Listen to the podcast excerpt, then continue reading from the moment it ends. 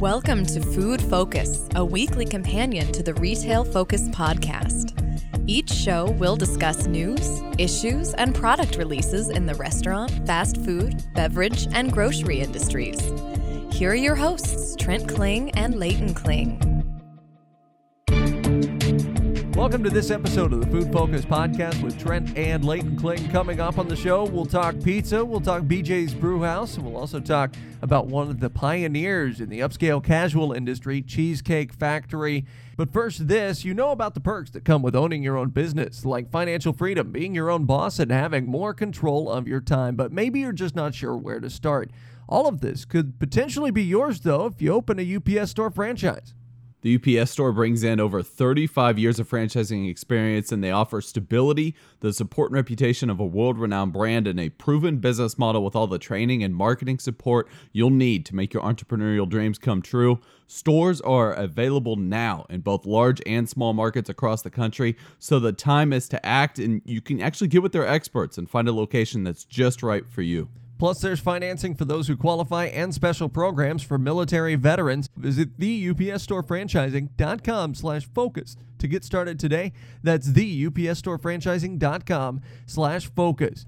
Well, we begin our show with Papa John's. They've been all over the news recently. They're making the rounds as traffic is waning and executives making excuses. John Schnatter, the founder and CEO of Papa John's, says that it could be the NFL to blame, says the league and its leadership might have hurt the company by not resolving the player protests that have been taking place during the national anthem. And Leighton, this is really interesting considering how bullish they've been on the NFL and their NFL partnerships, like with Peyton Manning in the past.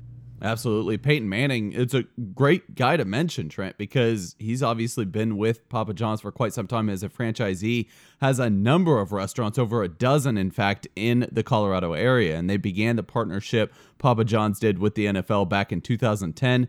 Been extremely bullish. Anytime you see a nationally broadcast game, you can obviously see a lot of Papa John's ads rolling out with that. So that said, ratings have been falling slightly over the past year or so. It's been talked about a lot, obviously, this year, a lot of strong preseason action, but you have seen viewership kind of waning, and Papa John's is actually blaming that on the NFL leadership, not necessarily the owners, but those in charge at the very top. They're basically saying that the NFL has done a poor job in this last year addressing how players are kneeling, and they really haven't taken a strong stance either way. That said, Papa John's leadership really hasn't taken a strong stance either way, but they said that the NFL leadership has actually hurt Papa John's because of their indecision in this. And so this is an interesting take, Trent, because they're not really choosing sides here. They're just basically saying that the leadership needs to be a little bit more structured, and it needs to be done quickly. They need to have this issue done and taken care of. Obviously, we don't talk much about politics on this podcast, but this is something that was mentioned over 44 times on Papa John's recent earnings call for their third quarter. So they think it has an effect, their relationship with the NFL, on the overall sales of the company. You see a lot less viewership, therefore a lot less viewers watching their ads, therefore a lot less sales. And so you see that not really indicative of the sales we'll talk about, but it has really missed some expectations that are out there. 9 times over the average amount of times they've talked about the NFL in the previous earnings calls. They typically talk about the NFL, again, in a positive light, around 2 to 4 times per earnings call. If you look over the last year and a half, this according to Bloomberg. But now that that's all said, let's get on with those third quarter results and look at those versus the analysts' expectations. If not for some of those big expectations out there from both industry experts and a few analysts, Papa John's didn't perform all that badly. Obviously, Papa John's and Domino's have really been bullish in this most recent pizza QSR industry in the United States, beating Pizza Hut in a number of ways. The chain has a global business also, so while we will be highlighting total revenue, our focus will be on those North American sales. Revenue came in for the company at $431.7 million.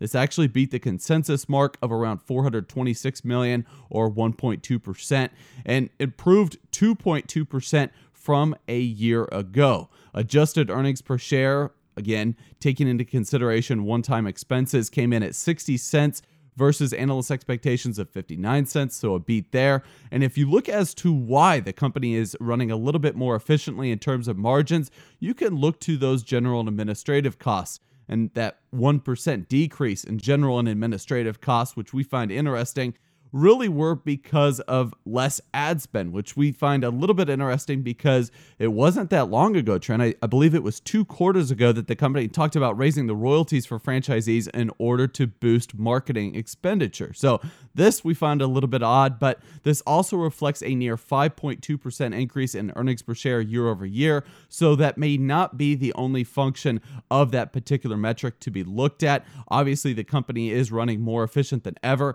having rolled out all of their new initiatives, taking away preservatives and those types of things from their pizzas, and that now has been running for quite some time. So the company is hitting on all cylinders, at least operationally. In North America, you see their same-store sales grew 1%. Now, this falls well short of analyst expectations, and the analysts had expected a 1.4% rise, but there were several analysts that saw as much as a 2 or 3% rise.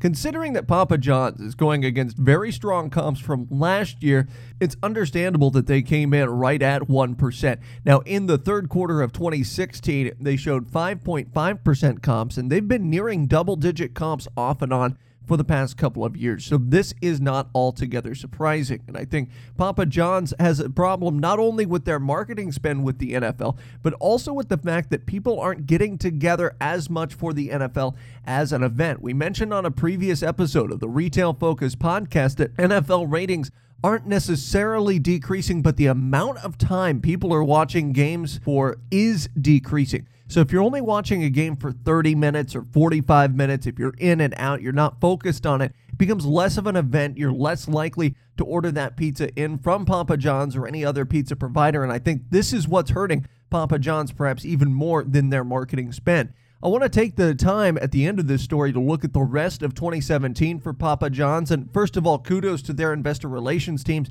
for including some of the negative highlights in with the good at the top of the formal press release. Usually we have to dig for some of that negative news, but right here, it's pretty well spread out throughout the release. And in fact, guidance was lowered overall for the full fiscal year. Usually that gets buried somewhere in the release, but this was right at the top. They see earnings per share growth between 3 to 7% versus 8 to 12% previously. That's a pretty large cut in terms of their previously guided earnings per share. Overall, they're looking at North American same-store sales to be up for the year 1.5%. That's versus previous guidance of 2 to 4%. So again, coming in on the lower end or below the lower end of their previous guidance. And then growth, whether it be through remodels or new locations, that's on par in terms of total cap expenditure in the ballpark of $45 to $55 million on those remodels or new locations. As we will discuss briefly in the next story about BJ's Brewhouse, construction costs have gone up a little bit. So while we're talking about food inflation not necessarily hitting as much as what we thought it would in the second half of the year, other items have been inflated, construction costs being one of those. So this doesn't necessarily mean that the company, at least in terms of Papa John's, will hit all of their internal growth goals in terms of holding hard assets. That 45 to 55 million isn't going to be able to build as many new stores as it did 1 year ago. Shares initially fell double digits for Papa John's, but rebounded towards the end of trading on Wednesday after their earnings release. They ended the trading day down 8.4%, which is still a significant decline from $68 per share to around $62.80 per share. They still have a solid, near growth-centric price-to-earnings ratio of 21 times, although we've seen an inflation in terms of price-to-earnings ratios, so a little less bullish the market is on Papa John's than they were before this earnings release came out. They have a market cap overall of $2.29 billion. Shares are still down 27% year-to-date. Last year, Papa John's and Domino's, both industry darlings this year, both of them have evened out a little bit. And if you're interested in looking into getting into the pizza industry as far as a long-term value, some people say the fact that the shares are down so much and the price-to-earnings ratio is down to 21 times could signal a buying opportunity for Papa John's. Again, we're not an investment podcast, but Others seem to say that it might be a good time to get into Papa John's, while others argue that Papa John's has seen a slowing of growth and now they may hit a period of stagnation, especially given their longer-term contracts with the NFL and other sports leagues. Well, you hinted at covering BJ's Brewhouse. Well, here we are. Quick story with BJ's Brewhouse, or maybe not so quick, as they reported their third quarter results last Thursday for the period ending Tuesday, October 3rd. We look at the chain, like other full-service restaurants, they've been struggling to differentiate in order to keep up traffic and boost top-line sales. You look at a concept like BJ's Brewhouse, and perhaps you look at a more upscale full-service restaurant that really has focused on the dining experience, as well as the upscale bar that we'll talk about a little bit later. A very flashy bar, a very large bar where they really hope to entertain a lot of folks with their big screen TVs. And while shares initially increased after the results came out last week, most likely based on a pragmatic comment made by senior leadership, we see that shares of the company have fallen for the past year. A lot of volatility built within the company. We look at the results overall, at least the financial results. We see total revenues grew 5.7% to $247 million. This was actually including more operating weeks also, so we have to take that into account, as the company had rightly pointed out. Comparable restaurant sales did drop 1.7%. Like I said, falling traffic will make falling sales. One positive, off-premise orders did increase 17% in the third quarter. So this is a little bit interesting of a dynamic, because here we have BJ's Brewhouse, where they really prided themselves on having customers enjoy their atmosphere when they come to dine in, yet people are not doing that anymore, and they're actually taking food to go, and you see that reflective in their overall sales. With this, executives hinted at the fact that people are wanting to eat at home a little bit more, but they want the food to be just as quality as you would get it in the restaurants themselves. Net income and diluted net income per share were $2.4 million and 11 cents respectively. And this included a net impact of $1.3 million in certain pre-tax expenses, or 4 cents per diluted income per share. Much of the issue this latest quarter had to do with the real cost from the hurricanes. Again, something that is probably going to be a theme for us, at least for the few more months in front of us in terms of earnings calls. You see a report or a statement by Greg Trojan, president and CEO. He said, "This quarter was a challenging time for us and the overall restaurant industry." He said operations were severely impacted by Hurricanes Harvey and Irma, resulting in estimated lost sales of approximately $1.7 million. Besides the lost sales, we incurred approximately $0.9 million of direct costs related to property damage, food spoilage, labor, and other expenses from the hurricanes. And I just want to extrapolate one of those items that he itemized there. You're looking at the property damage, food spoilage. Yes, those are givens, but you have to take into account that a lot of these restaurants that are affected that aren't running the business, they have those lost sales, but a lot of them have gone above and beyond the expectation here in terms of labor, in terms of their human capital. They've actually been paying the workers to help clean up the property. They've been paying the workers sometimes to not even work at all. So those are some of the expenses we should expect to see in the future earnings calls, not only from FSRs, obviously, but the entire industry, and that even spans retail as well. And Trent, the company has been building out new locations, but they're hinting at a slowing of growth, and that's what I wanted to allude to at the beginning of the story, as executive teams are really looking to be a little bit more operationally efficient. They want to be able to hone in what they have right now in terms of their store portfolio and not build out too quickly, which is sort of a change in mentality of what they've had in the recent past. And it's something we've alluded to on past podcasts when we've talked about BJ's Brewhouse, because it seems like they've been bullish on growth with kind of ignoring how effective they are on a restaurant-by-restaurant basis. They've been growing out and growing out and growing out, but their same restaurant sales have struggled. Through the end of the fiscal 2017 third quarter, the company did open 8 new restaurants. They are still on schedule to open its remaining 2 restaurants for the calendar year, one in Maryland and the other in Michigan. Both openings would be in the fourth quarter, so they'll achieve their stated goal of 10 new restaurants total in fiscal year 2017. But the company said the growth plans are going to be tapered for next year in order to focus on boosting those margins that we've talked about and trying to get everyone on the same page management-wise. This is another aspect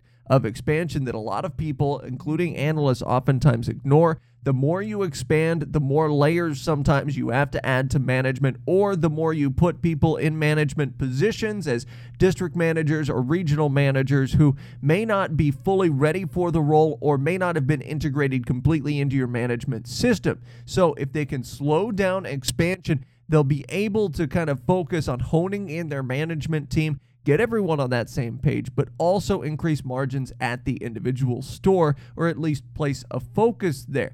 Their CEO mentioned that it's helped to drive more management tenure, this already slowing of growth. So they're seeing people remain in management positions for longer periods of time. And when we talk about getting management up to speed, all of that costs money. You have that downtime that's involved with training management and managerial positions, and you're paying them a lot more than you are, say, paying a waitress or a server to train in those particular positions. So you have a couple of positive things that could come out of this slowing of growth. Also, it appears as though they want to be prudent and not be looking just to grow in the future, just to grow, which is kind of what they've been doing over the past couple of years. They don't want immature restaurants whose growth is stunted because they get open and then BJ's focuses on immediately opening another location. So growth for BJ's likely will be around existing markets for the foreseeable future. You'll see single-digit expansion in all likelihood for the next couple of years for BJ's restaurants, and we're kind of bullish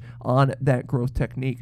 Another issue that many among the management team at BJ's now taking into consideration is the fact that building and developing new restaurants is more expensive than ever. We mentioned it during the Papa John's story, but those hurricanes that we talked about when we were discussing the impacts that the hurricanes made on the top and bottom line for BJ's earlier in the story, those have also drained the resources for construction companies in the southern portion of the U.S. and BJ's, that was an area they saw for expansion. Florida, Texas, those are big areas for expansion for them. And so it's going to be difficult to hire contractors now to build those restaurants.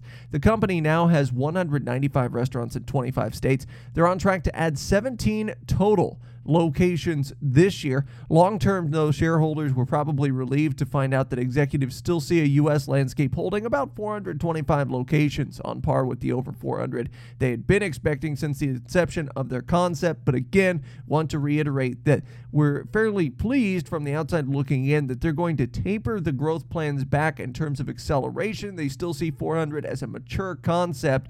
In 2018, they're only looking to add 6 restaurants, but again, plus or minus, and look for those to be well thought out and in great traffic areas. Leighton, one last thing we wanted to touch on, they've got some interesting promotions in terms of military appreciation surrounding Veterans Day.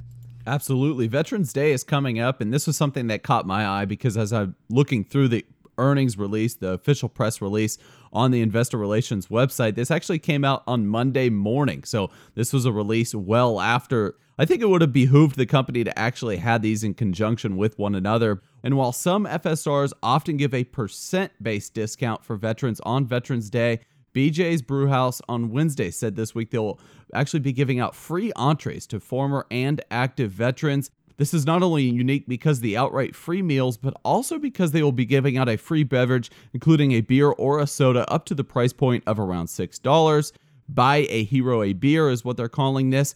The entree price can go up to around $12.95 also. So if you include that with the beverage price of $6, that's around $19 of free food or drink for those who qualify. And in order to qualify, guests have to be dine-in. And in order to get the cold brew, you obviously have to be 21 years of age or older. And this is something they have to include in this formal press release. But they may be hoping to not only drive longer-term loyalty here by offering veterans this very nice offer, but also drive in families of those military veterans in order to extract other non-comp sales. So overall revenue may increase, but as Trent pointed out before we began recording, this is probably going to hurt margins, at least for this specific period. It is almost as if we were promoting this, but veterans can also take advantage of this specific deal twice in 1 week, on Friday, November 10th and Saturday, November 11th. So if you are a military veteran or an inactive veteran, you can come in and take advantage of that deal, get a free meal, get a free drink, and enjoy yourself. Again, dine in only. Shares of the company to end this story are trading around $31.50, and a $675 million market cap is associated with that price point. and a trailing price to earnings for the company a little less than Papa John's, around 20 right now. Highs of around 46 in this past 52 weeks and lows of around $28 a share. So they're nearing the low point in that span. And you look at a company here that, again, is struggling to differentiate, but certainly this positive PR with Veterans Day should help out, at least in the short term. Well, we mentioned it at the top of the show, but there are a lot of perks that come with owning your own business, like financial freedom, being your own boss, having more control of your time. Those are just three, but maybe you're just not sure where to start. All of these could possibly be yours, though, if you choose to open a UPS Store franchise. The UPS Store has actually just been voted and ranked the number 4 top franchise to own by Entrepreneur Magazine's 2017 Franchise 500 list. They offer stability and the support and reputation of their world-renowned brand and a proven business model with all the training and marketing support you'll need to make your entrepreneurial dreams come true. And we all know the service aspect is one of the most important aspects for any franchise team. You see that stores are available in large and small markets, and their experts will help find a location that's just right for you. Plus, there's financing for those who qualify. And, we talked about BJ's with military veterans. There are special programs for the UPS Store as well for military veterans. The time to promote yourself to business owner could be now.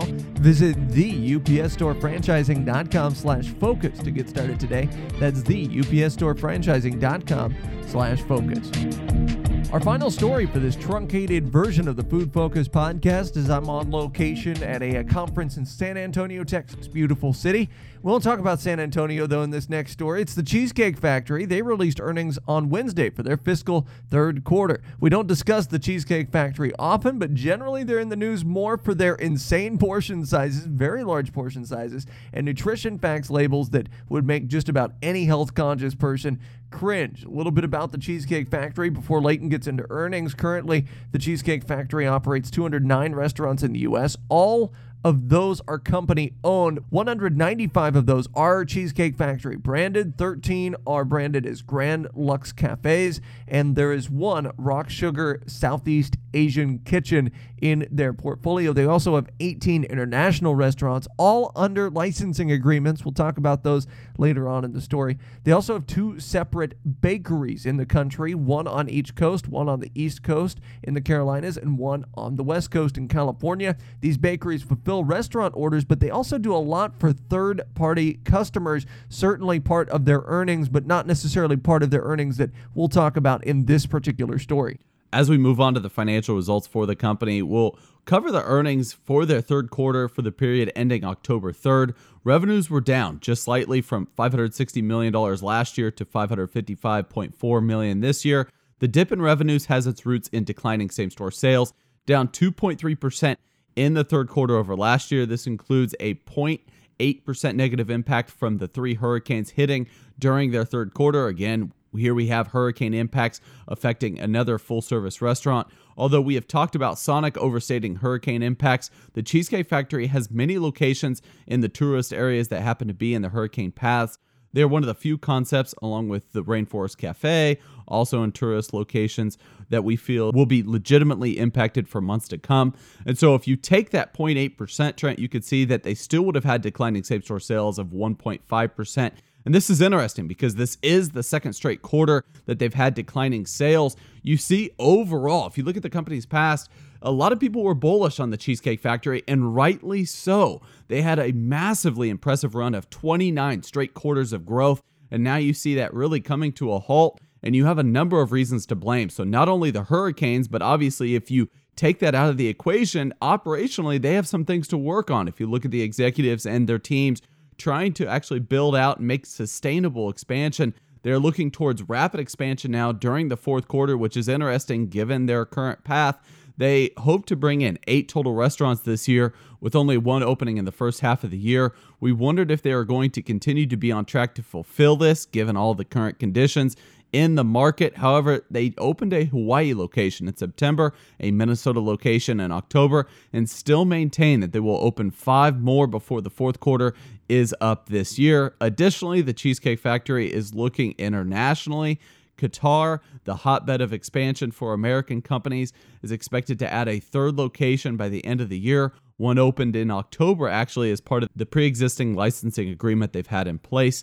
And Trent, if you look ahead for this company, that's really what this is about, because a lot of shareholders are scratching their heads as shares have been off 2%, 3%, 4% in the recent days. And the shares at the company are really reflective of mixed sentiment. Where does this company go? Can they fulfill the rapid expansion plans that the company management has in place?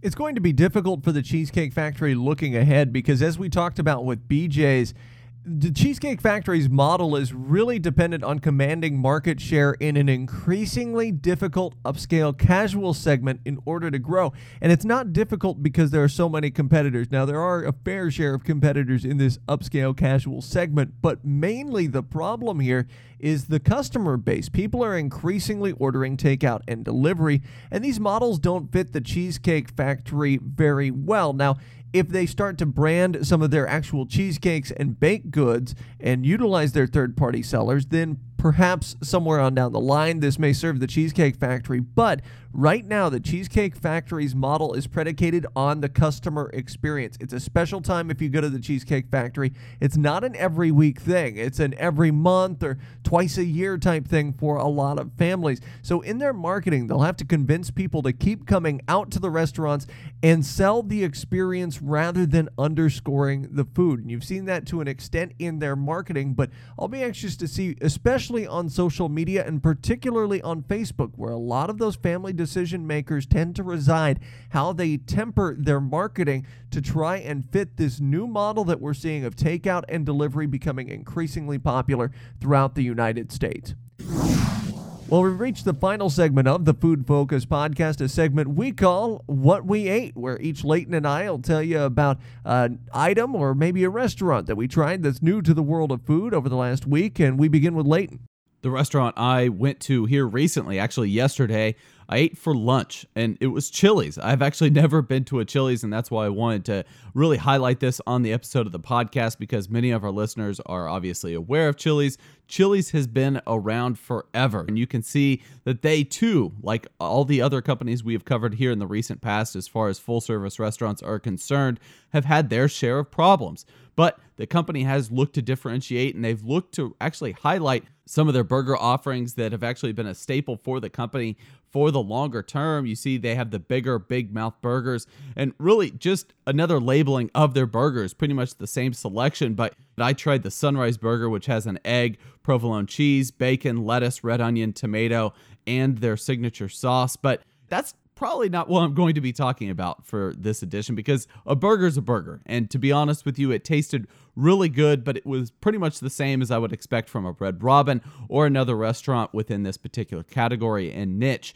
What I wanted to focus on was the location in particular. It was a fairly old location, and you could actually see that. It was quite visible. You go in the location, all the furniture was a little dated, a little older. What I wanted to talk about, and what a lot of the management has talked about here in the recent past, is the service aspect. I was actually blown away. As soon as I opened the door, someone greeted me, the host sat me down. That is typical of an FSR, but all the service thereafter was extremely quick. They talked about the throughput for the dine-in experience, and that's something that is actually often glossed over. By the time I ordered and by the time I got my food, it was around 5 minutes. So you talk about that being compared to a fast casual restaurant, that is actually probably an apt description here, because you got the food relatively quickly. It was hot, it was fresh, it was good. It met all the expectations I had coming into the Chili's restaurant. However, I would say something else that blew me away was the fact that the ability to pay at the table when you were done with your order was very nice. You didn't have to take receipt paper and write out the tip. It was all done, and I know that's something that a lot of restaurants are implementing. It was just something that, again, was very easy to use, very quick, very simple. I was in and out of the restaurant in a very short period of time, and so again, while a lot of people are wanting their food to go because of that convenience aspect, I understand why people would still want to dine in a Chili's given the current experience that I recently had. So I think that all said, there wasn't that many people inside the restaurant. So you still have to do the marketing side of things. You still have to prove to people that you have a differentiator, and those key differentiators, I think, are just not there. So I think that's maybe why there was only one other person in the restaurant when I went. Granted, it was a bit of a slow time when I went and chose to eat for my lunch hour, but overall a fairly good experience, and I was actually pleased for it being my first time at a Chili's. It went very smoothly. Well, I mentioned earlier in the show that I'm in Texas this week, San Antonio in specific, and on my travels down to Texas, down I-35, I stopped at a Torchy's Tacos. Now, I wanted to try this chain because they are an up-and-coming chain. They've actually begun to develop locations in Oklahoma. They have 5 locations in Colorado, but a bunch of locations in Texas. They're very well known in Texas. This chain was started in 2006, and it's actually a DBA. They're owned by Success Foods Management Group. So I stopped by the only Waco location. There are dozens, in fact, of locations in Texas. Basically, they've got tacos. They only have one type of burrito that they sell. So largely speaking, they've got a lot of tacos on their menu. And I was impressed by everything I tried. I tried a little bit of a couple of different types of tacos, as well as their queso. And they have queso that, you know, if you don't like spicy food, you're probably not going to like the queso, but it's green chili driven. In fact, most of the stuff on their menu does have some form of green chili in it or another. But the green chili queso was absolutely phenomenal. It was a cool atmosphere. They've got a bar-style atmosphere, microbrews on tap. And more than anything, just as Leighton tried Chili's for the concept, I knew the tacos were probably going to be pretty good at Torchy's. But I think this concept, after trying it, after looking around, seeing how they do things, looking at the very quick throughput that they have for a fast casual restaurant, I think this is a concept that can go reasonably far. And in fact, I would put it above and beyond the Art Taco concept that Buffalo Wild Wings has bought into. So kudos to Torchy's Tacos. Looking forward to them expanding a little bit throughout the not only the American Southwest and the Midwest, but also potentially to the coast. That'll do it for us here on the Food Focus podcast. For Leighton, I'm Trent. We'll be back with Retail Focus tomorrow. We've got a show almost entirely about grocery. So if you like the Food Focus, keep it tuned to the Retail Focus as we'll talk Albertsons earnings. We'll also discuss developing social media channels for regional grocers. And we'll talk about a hands-free ordering system that one company's pioneering for use for independent grocers. This has been the Food Focus Podcast. As always, we may have a position in or against companies we discuss on the podcast. Do not invest in stocks solely on the input of the podcast hosts. For more information or for past podcast episodes, visit us online at retailfocuspodcast.com. Also, follow us on Twitter at The Food Focus for news in the restaurant, fast food, beverage, and grocery industries.